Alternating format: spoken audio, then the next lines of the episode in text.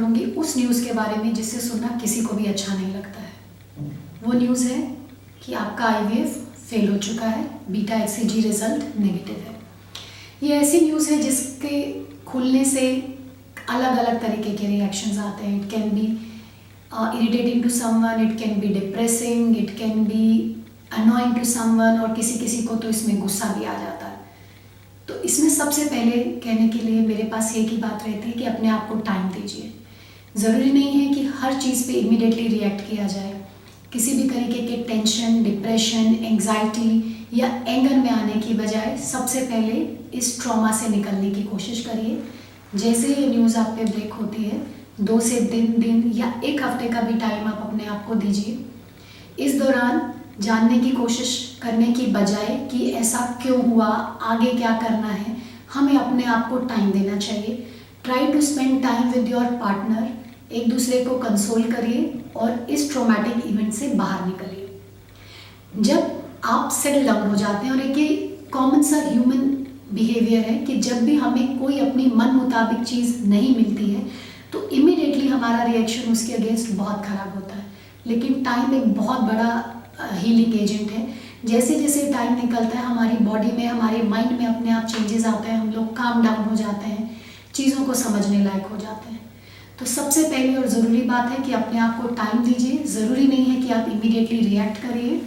अपनी डॉक्टर से सलाह करके मेडिसिन को बंद करिए और बंद करने के बाद तीन दिन, पाँच दिन, सात दिन के अंदर में जैसे आपको पीरियड्स आ जाते हैं, आप थोड़े से रिलैक्स हो जाते हैं। उसके बाद आप अपने क्लिनिशियन से अपॉइंटमेंट लीजिए और एज अ कपल जा कर के उनसे मिलिए और फिर जानने की कोशिश करिए कि क्या हुआ था ऐसा जिसकी वजह से रिजल्ट्स नेगेटिव आए। ऐसा कुछ था जो क्लिनिशियन ने ऑब्ज़र्व किया, जिसकी वजह से हमारे रिजल्ट्स कॉम्प्रोमाइज़ हुए। क्या वो वजह ऐसी है जिसे हम लोग किसी भी तरीके से शायद चाहे वो मेडिसिन हो, कोई एक्सरसाइज डाइट प्लान या नॉन मेडिसिनल थेरेपी के ज़रिए इम्प्रूव करके आगे हम अपने ट्रीटमेंट में चेंजेस ला सकते हैं? और अगर हम लोग आगे किसी ट्रीटमेंट में जाना चाहते हैं तो वो ट्रीटमेंट क्या होगा? उसे हम लोग कब कर सकते हैं? और उसमें क्या हम कोई चेंजेस ला रहे हैं या एग्जैक्टली exactly उसे पहले तरीके से करने का है? ये जानने के बाद क्लियरली अपने डॉक्टर से डिस्कस करने के बाद, फिर आप अपने टाइम और फाइनेंसेस की तरफ़ देखें कि क्या अगर आपके डॉक्टर की सलाह मिलती है तो इमीडिएटली आप दूसरे आईवीएफ में जाना चाहते हैं या कुछ ब्रेक लेना चाहते हैं। और अगर वो ब्रेक लेना चाहते हैं तो खुल करके अपने डॉक्टर से डिस्कस करिए कि कितने टाइम तक का ब्रेक लेना आपके लिए ठीक होगा। कई बार हम समझाने के लिए जैसे बात करते हैं कि आईवीएफ एक क्यूमुलेटिव ट्रीटमेंट है। मतलब कि ज़रूरी नहीं है कि हमें फ़र्स्ट टाइम में ही सक्सेस मिल जाए। हम जब भी किसी को आईवीएफ सजेस्ट करते हैं या कोई भी इनफर्टिलिटी ट्रीटमेंट सजेस्ट करते हैं तो एक टाइम पीरियड एक अटेम्प्ट उसको दे करके, समझा करके चलते हैं कि एटलीस्ट आप इतनी बार ट्राई करिए। अगर चीज़ें मन मुताबिक होती हैं तो within these three to four attempt हमें सक्सेस मिलने के चांसेस रहते हैं। लेकिन ये थ्री टू फोर अटैम्प्ट का मतलब ये नहीं होता है कि हम लोग इन्हें वाइडली स्पेस्ड आउट करें। अगर मैं सिंपली से समझाने की कोशिश करूँ तो मुझे अगर कुआँ खोदना है तो उसे मुझे डेली डेली खोदना पड़ेगा। मैं आज खोदूँ और जा कर के फिर सो जाऊँ कि थक गए हैं, अभी मन नहीं है, बाद में करेंगे या पानी तो मिला नहीं तो ऐसे में तो कभी पानी मिलेगा ही नहीं। तो एक डिसेंट गैप अगर हम ट्रीटमेंट में देना चाहते हैं तो दे सकते हैं, लेकिन वो ज़रूरत से ज़्यादा भी नहीं होना चाहिए। तो अपनी लिमिटेशंस मतलब अपने प्रोफेशन को ध्यान में रखते हुए फाइनेंसेस को ध्यान में रखते हुए और अपने मेंटल स्टेट को ध्यान में रखते हुए आप अपने डॉक्टर से बात कर सकते हैं और डिसाइड कर सकते हैं कि नेक्स्ट ट्रीटमेंट कब लेने का है। और एक और अहम बात जो हमें समझनी ज़रूरी है कि आईवीएफ के दौरान बहुत सारी चीज़ें ऐसी होती हैं जो साइंस के स्कोप के बाहर रहती हैं। जैसे कि सोनोग्राफी में हमने देखा कि हमें बहुत अच्छे अच्छे फॉलिकल्स मिलते हैं।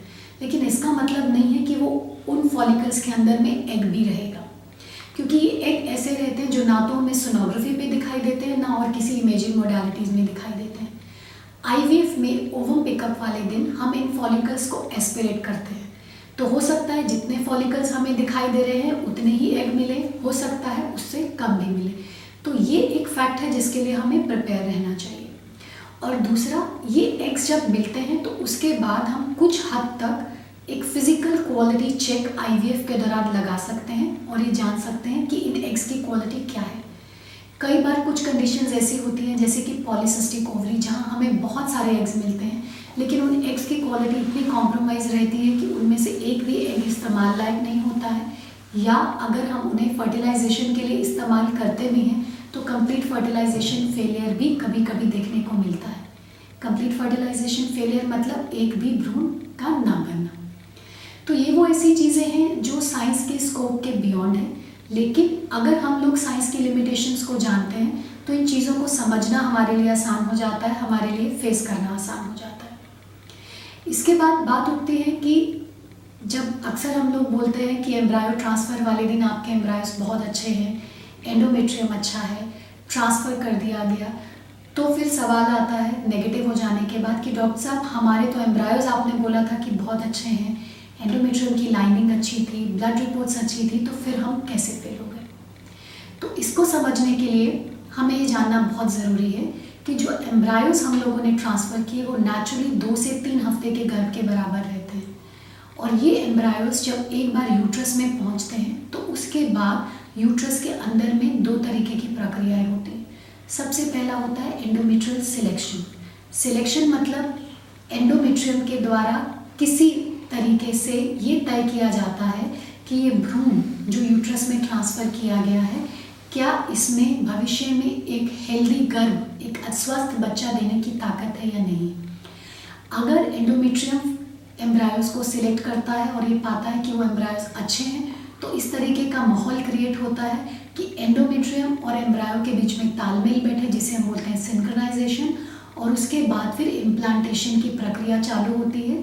जब भ्रूण जो है एंडोमेट्रियम पे चिपकता है और वहाँ से उसको ब्लड मिलना स्टार्ट हो जाता है, वो बढ़ना स्टार्ट हो जाता है। सिलेक्शन सिंक्रोनाइजेशन और इम्प्लांटेशन ये ऐसे फ़ील्ड हैं जिसमें साइंस ने हाइपोथेसिस तो दे दिया है कि ऐसा कुछ होता है, लेकिन एग्जैक्टली exactly ये कैसे हो रहा है, सही हो रहा है या नहीं, और अगर कुछ गलत है तो क्या हम उसे ठीक कर सकते हैं या नहीं, इसके बारे में कुछ नहीं कहा जा सकता है।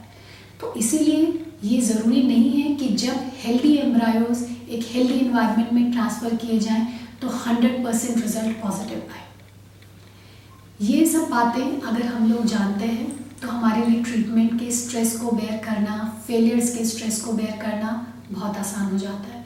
और अंत में मैं बस यही कहना चाहूँगी कि कीप ऑन ट्राइंग एक डिसेंट ट्रायल दीजिए और अगर आप इफ़ेक्टिवली सही डॉक्टर के पास, सही क्लिनिक के पास ट्राई करते हैं आज नहीं तो कल कल नहीं तो परसों डेफिनेटली रिज़ल्ट मिलेंगे। जीतने वाले तभी जीतते हैं जब वो ट्राई करते हैं। और बिना ट्राई किए तो कभी भी कोई जीत नहीं हासिल हो सकती। है